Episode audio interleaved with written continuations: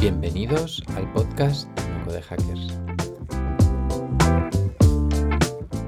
En este podcast vamos a conocer a las personas detrás de los proyectos más increíbles que se están haciendo sin código en español. Decirte que si es la primera vez que nos escuchas, encontrarás más información y cursos de estas herramientas no code en nocodehackers.es y que cada jueves enviamos una newsletter con las novedades más interesantes de la semana en el ecosistema. Yo soy Alex y bienvenidos a No Code Hackers.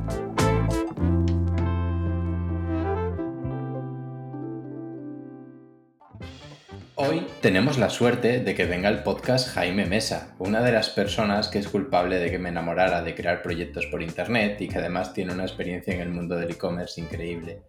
Escribe también una newsletter cada domingo que siempre trae noticias y curiosidades del mundo del e-commerce, también del no-code y que es una de mis imprescindibles de la lectura matinal. Por si fuera poco, ahora se acaba de lanzar al mundo freelance y se viene al podcast a hablar sobre la vida, sobre los e-commerce y por supuesto sobre no-code. Bienvenido, Jaime. Hola Alex, bienvenido. Ay, bienvenido, digo. Muchas gracias por. Empiezo a tope. ¿eh? Muchas gracias por invitarme y oye, para mí es todo un, honor que me invites y saber también que te esperé un poquito para que empezases a crear tus propios proyectos, así que eso sí que es una pasada. Qué guay. Ya sabes que es para mí un auténtico honor, ¿no? Eh, como decía, el ver que se pueden crear pequeños proyectitos, que hablaremos de él, ¿no? Pero crear pequeños proyectitos y ganar dinero por internet es como, wow, vaya revolución. Sí, sí, sí, es genial. Vale, venga, pues eh, hablemos sobre, sobre ti primero un poquito. Me gustaría conocerte un poquito más, ¿no? ¿Cómo llegas hasta aquí? Buah, vamos a resumir un poquito, ¿eh? Porque si no, pues yo empecé en el mundo de las telecos. Estuve como 13 años primero como técnico de telecos y luego como eh, responsable coordinador de departamento, llevando proyectos a personal. Y bueno, trabajé en empresas grandes como Huawei.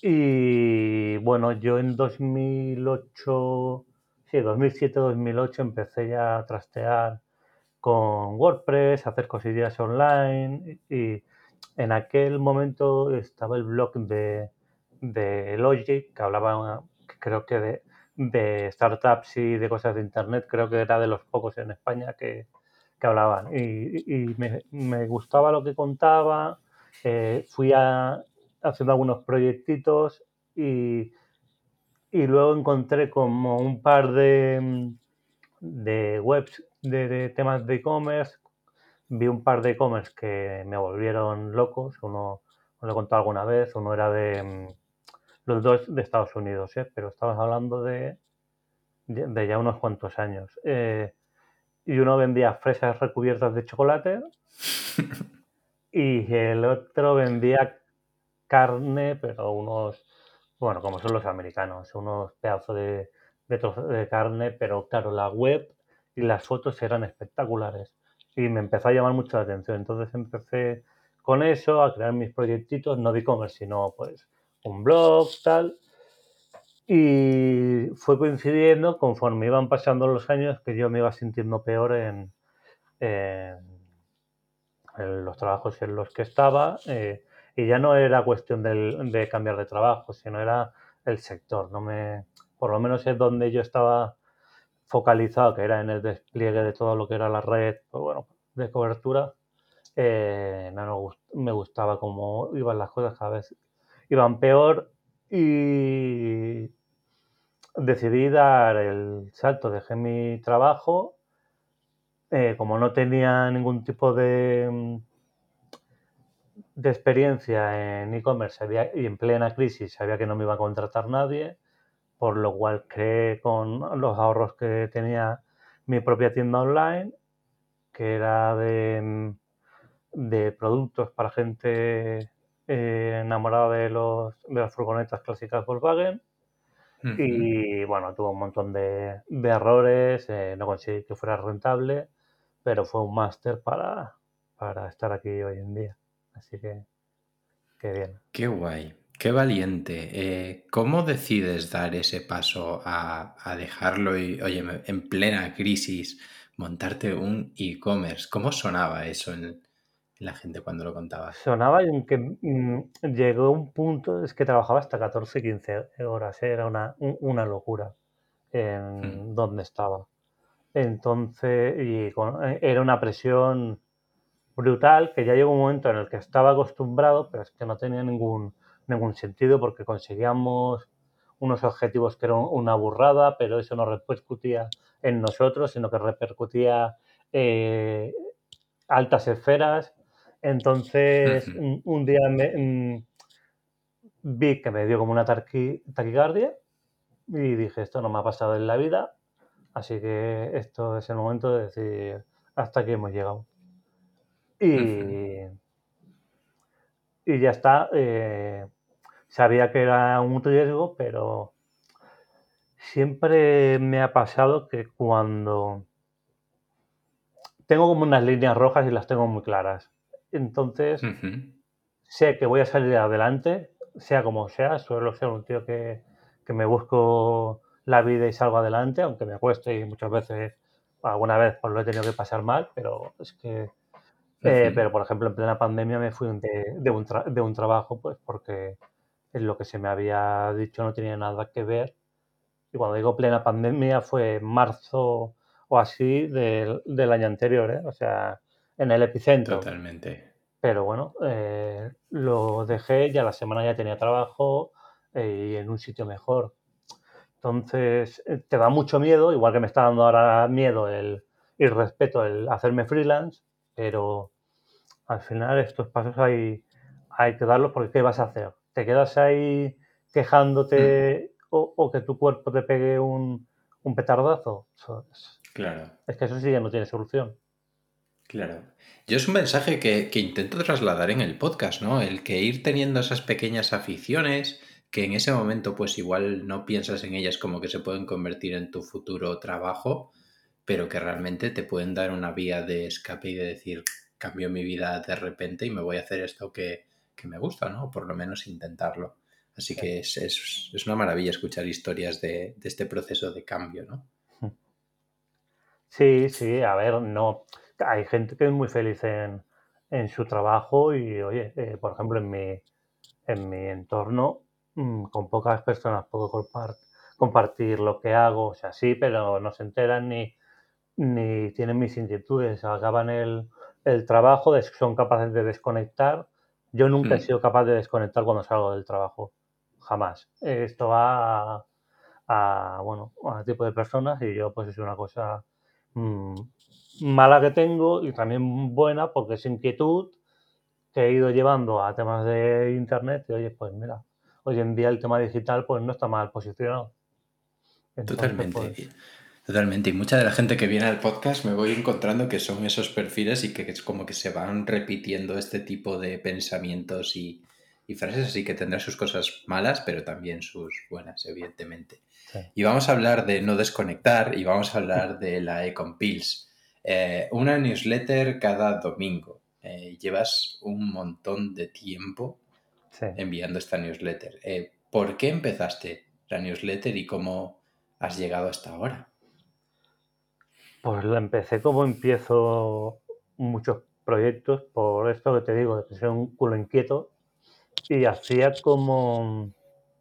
En el último año yo tenía un, un blog que hablaba de e-commerce eh, ya desde hace bastante tiempo y en el último año creo que había escrito un post, porque yo o escribía algo que realmente fuera así un pedazo de post o no, o no lo escribía, entonces como no tenía tiempo por, por el, eh, el, trabajo y tal, de un día me está, y llegó y me estaba empezando, eh, bueno, ya decía tiempo que me gustaba el tema del, del formato de, de newsletter y dije, oye, ¿por qué no probar a lanzar una newsletter?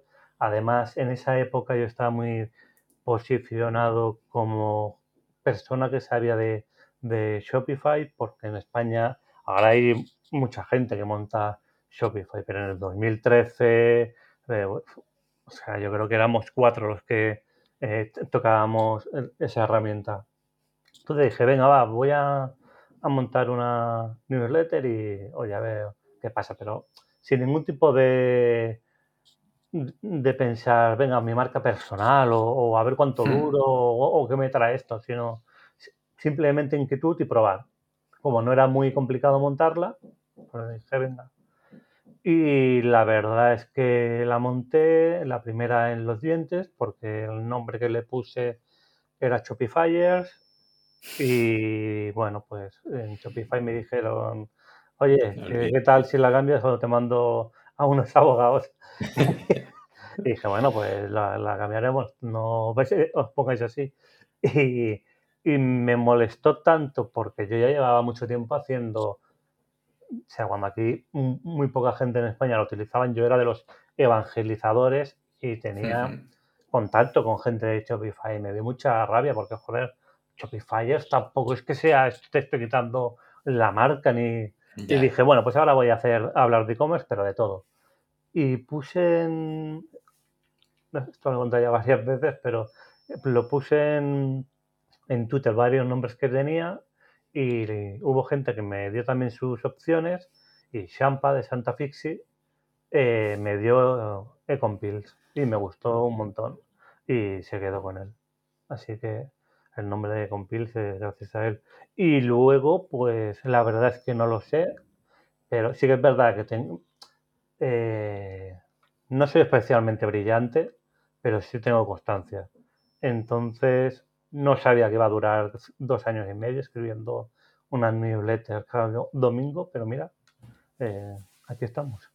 Aquí estamos. Eh, y además que no es sencillo porque tú traes un montón de contenido cada semana, ¿no? Entonces, me gustaría conocer un poquito más el proceso de cómo haces para organizarte, poder llegar a escribir esa, esa semana, recopilar todos los enlaces que vas cogiendo, ¿no? Y sobre todo, joder, eh, ¿cuánto tiempo te lleva hacer una edición de estas?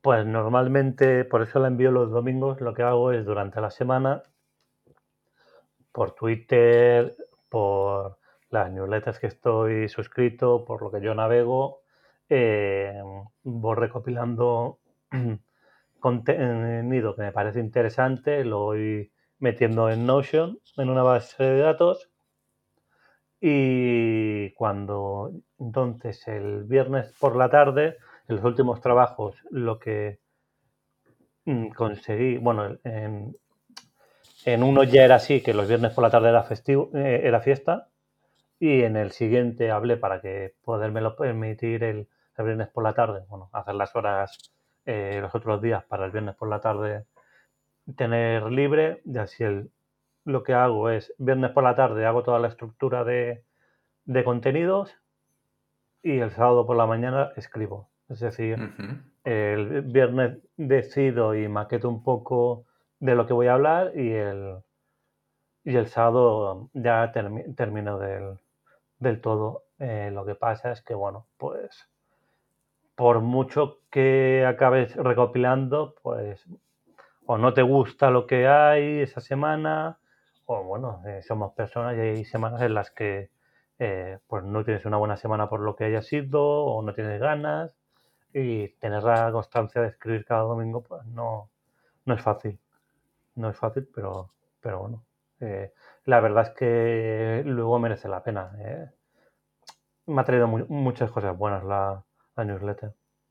Y en cuanto a lo que hmm. me decías de, de las horas, tardo entre 6 y 8 horas ahora que le he pillado el tranquillo. Antes tardaba más. Ya ves, eh, casi nada, ¿no? Al final podemos dar por sentado que nos llega una cosita que le habrá dedicado una horita como mucho, ¿no? Y que hay mucho, mucho, mucho curro detrás, ¿no? Sí, porque al final la gente ve ahí una introducción, 5 o 6, bueno, unos cuantos más de enlaces, pero en pequeños párrafos y parece como que lleva yo creo que el que ahora que se están creando muchas nuevas newsletters, la gente se empieza, se va, se va a empezar a dar cuenta de lo que cuesta hacer una newsletter que valga la pena y mantenerla en el tiempo. Por eso eh, yo tengo admiración absoluta por David Bonilla, que no sé si lleva siete o ocho años y él sí que no ha fallado. Yo creo que, este hombre se ha fallado dos, tres veces y no lo tengo claro, ¿eh? Eh y yo por lo menos en las dos últimas semanas de agosto ya tomé que me, desde una vez que iba muy agobiado, ya decidí que las cogía de, de, vacaciones de la newsletter, fuera, hiciera yo vacaciones o no. Y luego, alguna vez que he notado que, eh, bueno, pues tenía un estrés muy alto en algún momento, eh, lo he escrito y hasta, bueno, mucha gente, lo he puesto en Twitter y, y muchos de los lectores me dijeron, eh, que por una semana que, que no haya newsletter no pasa nada y es que es verdad. Eh, totalmente, eh, totalmente. No le va a cambiar la vida a nadie el que yo escriba no esa semana la newsletter. Ojalá sí, pero no, no creo que sea el caso. Claro, eh, de hecho, joder, eso es también tema de, de tú como creador, de cómo lo llevas, ¿no? Esa autopresión que te puedas meter a tú mismo y a veces cuesta, y a mí me está pasando, y yo sí que he hecho pausa el verano pasado y probablemente este verano también pues la haga, ¿no? Pero es decir, es que tengo que hacerla porque es que tengo que hacerla porque no puedo fallar, ¿no? Yo soy también mucho de constancia y de seguir haciendo las cosas, pero hay veces que es mejor parar, desconectar. Claro, porque es que si no, eh, la cabeza se embota y no, y no tienes ideas frescas luego. Es mejor parar un poquito. Sí que eso, parar poquito, porque yo sé que si paro un mes, eh, lo que me va a costar volver eh, a coger el ritmo eh, no, me la, no me la quiero jugar, ¿sabes? Total. Mejor total. que llevamos muy bien la constancia, no vayamos ahora. Entonces. Total. Total, y es que tiene que tenerse siempre esa perspectiva de que hacemos esto porque queremos y porque nos gusta. Sí, en que tienes que disfrutar y en el momento en el que no disfrutas ahí hay un problema. De hecho, estuve varios meses pensando en hacerla de pago y no la llegué a hacer de pago porque con toda la presión que me pongo ahora como freelance aún me lo podría plantear, que no la voy a hacer. Por lo menos no, no de momento. No ahora. O, si mm. le hiciera sería algo aparte de la Ecompis, es decir, algo VIP, pero no creo que se, que se haga. Pero no lo hice por, porque si ya me meto mucha presión con una newsletter de pago, no me quiero imaginar la que me puedo meter si hago una, una que es de pago. O sea, si la gratis ya estoy ahí que me presiono, con la, con la de pago puede ser. Así que conociéndome mejor parar. Ya ves, pero a mí me alucina porque no, ahora estamos yendo, se habla mucho de la economía del creador y de todo esto, ¿no? Y a mí me parece un ejemplo perfecto de esto, ¿no? Al final has sabido construirte una comunidad que te sigue por la persona que eres y por el contenido que le aportas, ¿no? ¿En qué crees que te ha ayudado esta comunidad a dar los diferentes saltos que has tenido en tu vida? Yo creo que, que muchísimo la visibilidad. Yo llevo, piensa que yo llevo hablando de e-commerce, pues eso, 10 eh, años a lo mejor, 11, y se me conoce desde, me conoce un poquito más la gente desde hace de dos años, dos años y medio, que es cuando empecé con la Compils. Y luego pues me han salido oportunidades que no me hubieran salido. Y estoy seguro que el, que el trabajo de, que tuve en Blue Banana no hubiera salido sin, sin la newsletter. Eh, por eh, muchas otras cosas que me han ido saliendo o, o cuando perdí la cuenta en que me la hackearon en Twitter. O sea, la que me encontré yo que se había liado en Twitter cuando pude conseguir la cuenta, que fue gracias a un post que puso en Corti en, en LinkedIn, porque estábamos desesperados de que nadie en Twitter España nos hacía caso. Y claro, Corti también la tenía suspendida. A mí me la habían hackeado, pero es que no nos atendía nadie. Era una respuesta directa de ante otra cuenta. Sabemos que, es duro, pero sí, claro, 13 años creando contenido y, ahora la dejo. Y un buen hombre que trabajaba en Twitter eh, vio el post de Corti y nos echó una mano. O sea, que súper agradecido. Pero cuando entré en Twitter me encontré con un mogollón de mensajes de, de personas eh, diciendo que nos devolvieran la cuenta. O sea, eso, pues, eh, la verdad es que te emociona porque eh, no creo que a cualquiera le, hagan eso. No, por supuesto que no. Y yo creo que ahora está pasando mucho con estos creadores, ¿no? Ahora que Twitch está generando tanto dinero, OnlyFans que también está haciendo una cantidad de dinero increíble y Twitter incluso está yendo hacia la monetización, etcétera, ¿no? De el peligro que tiene depender de una plataforma de terceros que no controlas en cualquier momento. Y a mí tu ejemplo me lo, me lo demostró de, oye, este tío lleva años y años aportando valores a su plataforma y así es como lo tratan. Cuidado. Sí, era...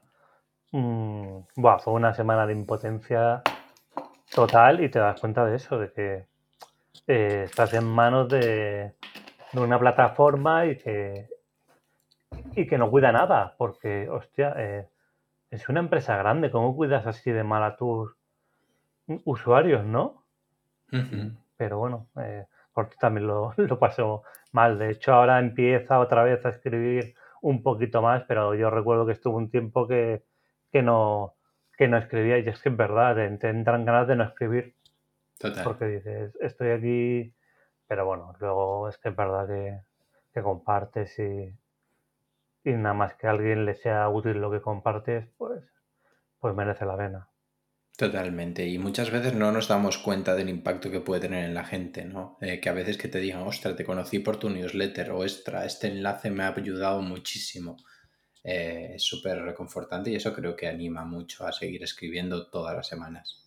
Hombre, esa es la gasolina por la que escribimos, si no yo creo que no escribiríamos. O sea, yo empezar este podcast y que tú me digas que te inspire un poco a crear tus proyectos, para mí eso es, es la leche. Y recibir emails que me ha pasado también diciéndome lo mismo, o gente que haya creado cosas como Ecomniches eh, tal cual porque se han inspirado en mí o en, otro proyecto, pues eh, no code, pues es, eso, es la, gasolina que dices, hostia, esto merece la pena porque realmente a la gente le sirve.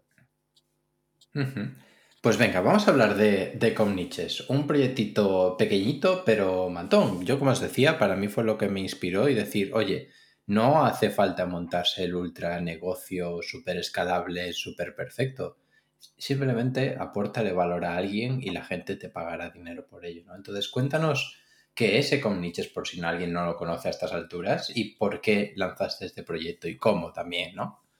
Sí, pues Ecomniches es un directorio de que ahora tiene 400 tiendas online de nicho eh, categorizadas por sectores y son, bueno, lo lancé porque yo desde hace muchos años voy recopilando tiendas online que me gustan, pero las iba guardando en, un en mil sitios y al final pues me di cuenta que estaba perdiendo un montón, que luego no las encontraba.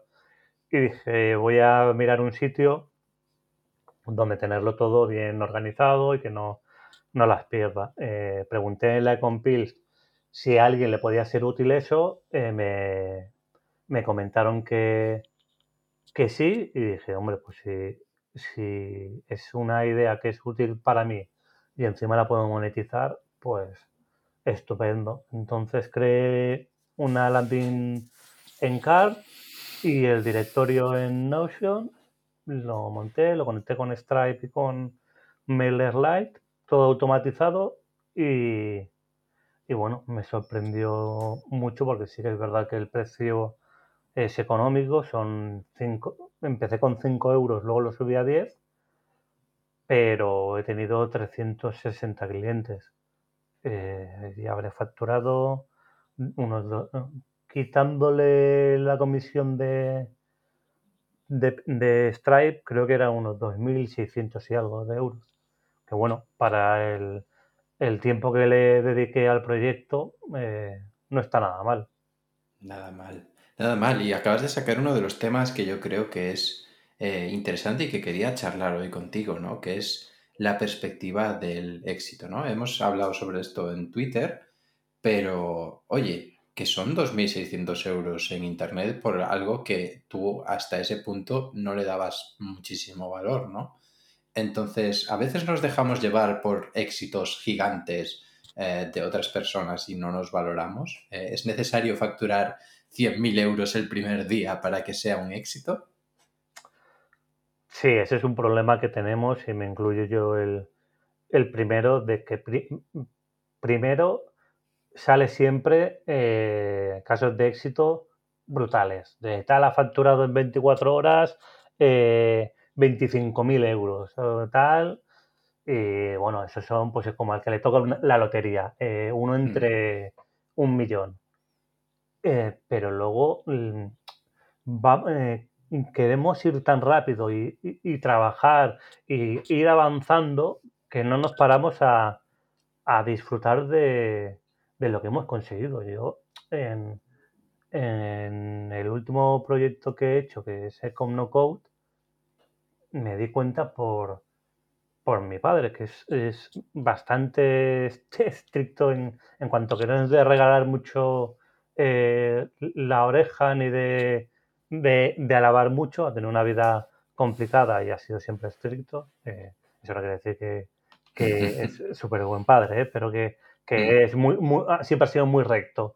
Y cuando le enseñé los números de lo que había facturado en, en un día con Ecom No Code me dijo, tú eres consciente de, de, lo que has hecho, porque esto tiene un valor brutal. Y entonces me paré y dije, hostia, pues tiene toda la razón. Digo, si alguien hace un año me dicen que esto lo facturo yo en, en menos de 24 horas, o lo que facturé con Ecom Niche, me hubiera reído.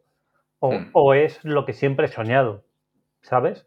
Pero en ese momento no, no, no lo valora Y ahora sí que ya me estoy habituando a cualquier eh, cosa, aunque sea pequeña, lo celebro. Por ejemplo, el primer cliente freelance lo celebré. Eh, cenita con, la familia. Qué eh, bueno. hay que... Sí, porque vamos todo el día pues como a 200 por hora y no nos paramos y, y claro que hay gente que factura un montón, pero es que facturar un euro en Internet no es tan fácil, ¿eh? Solo un euro no es fácil. O sea, y más hoy en día que hay saturación de muchas cosas.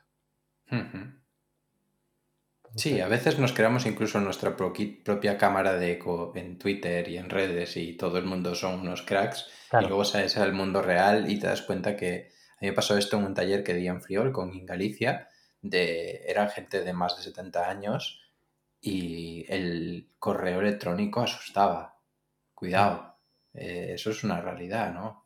Está pasando. Y si piensas solo en tu burbujita de, éxito, de nicho, de la gente que sigues, pues puedes perderte el mundo real. Sí, que luego cada uno tenemos nuestros miedos, nuestros problemas y, muchas veces mitificamos. A mí me llegan alguna que otra vez eh, unos mails que tengo que decir, bajas de expectativas que soy normal, ¿no? Eh, muchas gracias por contestarme, no pensaba que... Con... ¿Cómo no voy a contestarte un email? O sea, que soy Dios o qué? No, eh, o sea, cosas así mm, que dices, no tienen ningún sentido. Soy una persona muy normal que no he hecho nada del otro mundo. Estoy, pues eso, intentándome hacer un hueco en, en proyectos de internet, ganarme la vida lo mejor que puedo y, y poco a poco, y ya está. Y compartiendo mucho, que es lo, importante y por lo que yo particularmente te admiro, ¿no? Y hablando de compartir, eh, acabas de lanzar eh, Ecom No Code, un curso en el que enseñas a crear e-commerce sin código, con Shopify, con Notion, con Tendeta. ¿Cómo fue la experiencia? ¿Qué tal te lo pasaste? Pues me gustaría decirte que lo disfruté, pero no lo disfruté. Sería hipócrita si te lo dijera.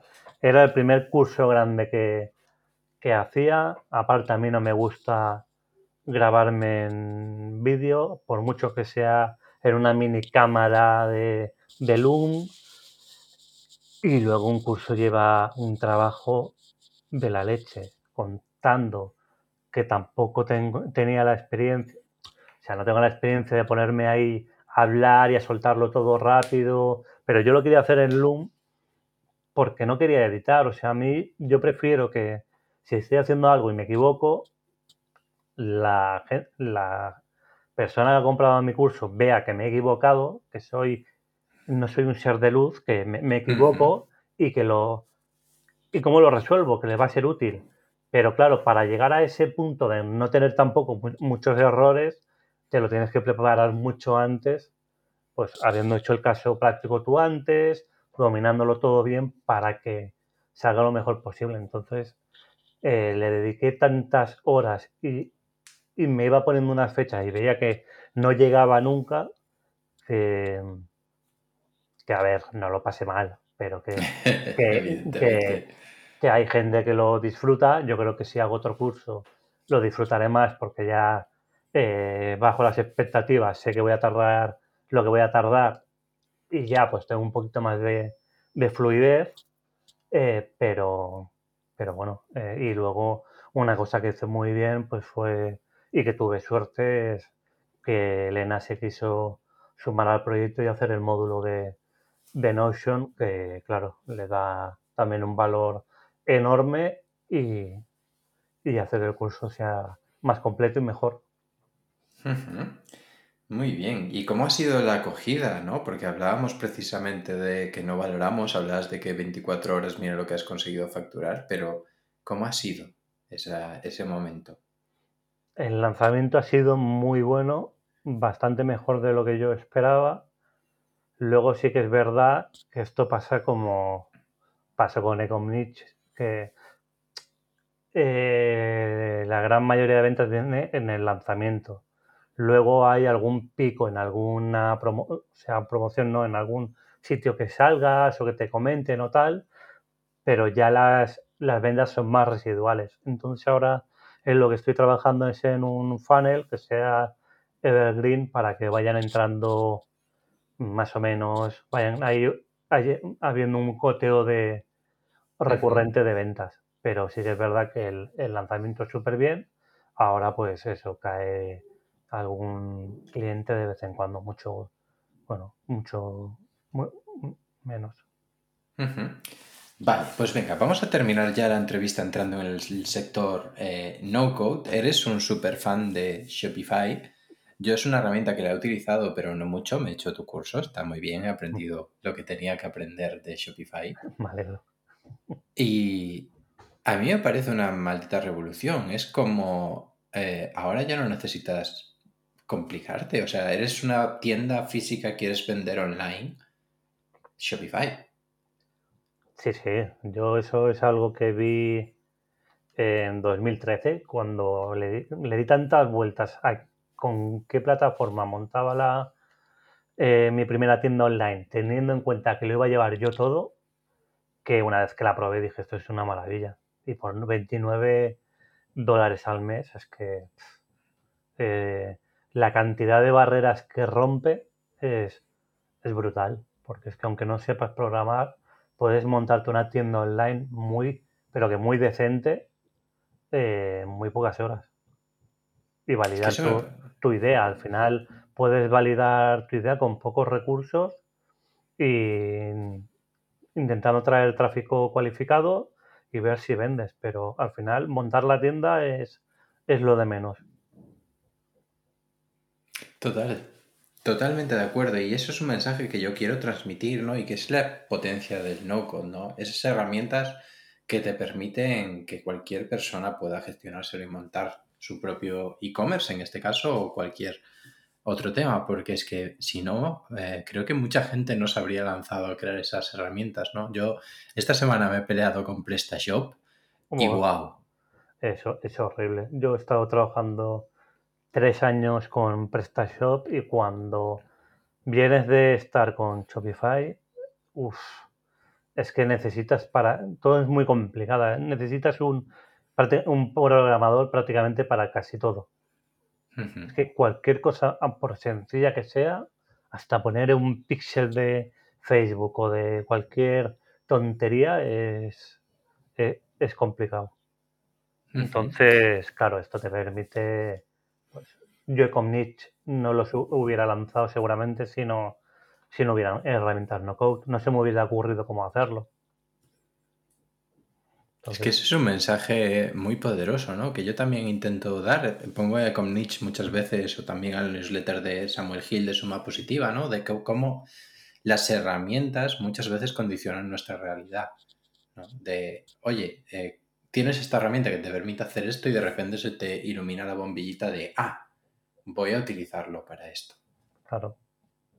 Claro. O, o con CART. Es que con CART podéis hacer tantas cosas con una curva de aprendizaje tan baja y encima es súper barato, que es que es, otra maravilla. Entonces tenemos que, aprovechar eh, este momento y, bueno, pues aprender, incluso ya no para, si quieres eh, sacar y, y, vender un producto, estupendo, pero incluso para trastear, para, o yo qué sé, tienes una colección de cromos y te quieres hacer una base de datos con Notion o con el Table. Coño, pues estas cosas son chulas y a lo mejor es tu hobby y, lo tienes ahí. O sea, que no tiene por qué ser todo eh, monetario, que si no te, apetece o no, o no lo tienes en, en la cabeza es que te permiten hacer un montón de cosas. Brutal. ¿Y tú en 2013, cuando hablabas de Shopify, creías que se iba a convertir en el gigante que es ahora?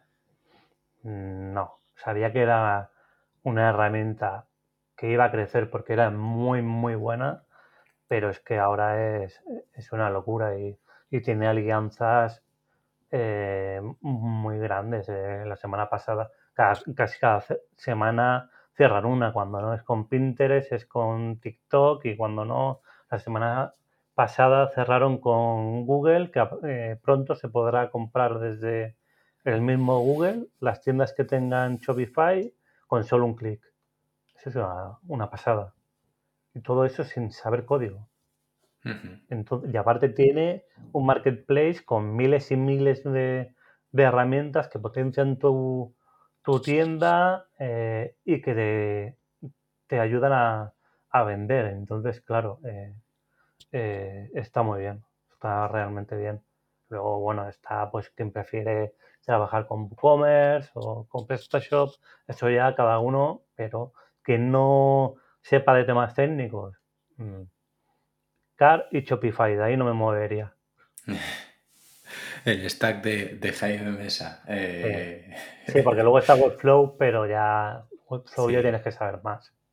Sí, tiene, tiene su curvita de aprendizaje. Eh, yo siempre digo que no es tan alta como parece, ¿no? Y por eso tengo el curso en el que intento bajar más esa barrera pero sí que es cierto que tienes que dedicarle horas. Pero lo que es interesante y lo que creo que cambia ahora, y porque eso estamos en este podcast hoy hablando de no code, es que ahora si dedicas esas horas puedes crear cosas realmente potentes. O sea, no estás creándote un proyectito personal, sino que Shopify te puede servir para servir a cientos, miles de clientes.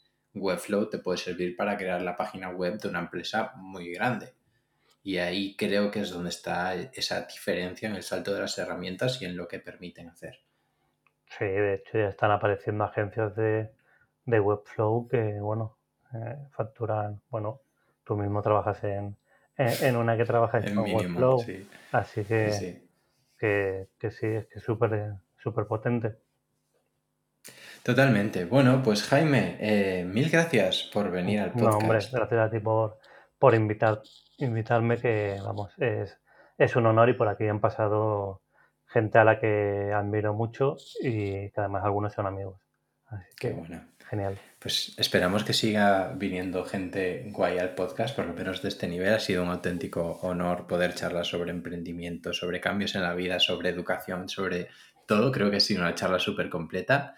Y, y, eso, que podéis encontrar a Jaime en su Twitter, eh, que es Jaime Mesa, si no me equivoco. Jaime-Mesa. Jaime-Mesa. Eh, y que nada, que lo podéis encontrar también en sus proyectos Ecom No Code, Ecom Niches y el, Ecom que saqué en próximas ocasiones. Ecom Pills, que esa es la principal. Muy bien, Jaime, pues un placer. Es lo mismo digo, Alex. Eh, cuídate mucho y un abrazo enorme. Hasta aquí el episodio de hoy con Jaime Mesa, que espero que hayas disfrutado. Te recuerdo que todos los jueves lanzamos una newsletter en la que te contamos las principales novedades del ecosistema no-code y que si te han interesado estas herramientas o estos temas que hemos comentado hoy, tienes disponibles nuestros cursos en nuestra web nocodehackers.es. Ha sido un auténtico placer estar contigo hoy en este podcast y nos veremos dentro de 15 días.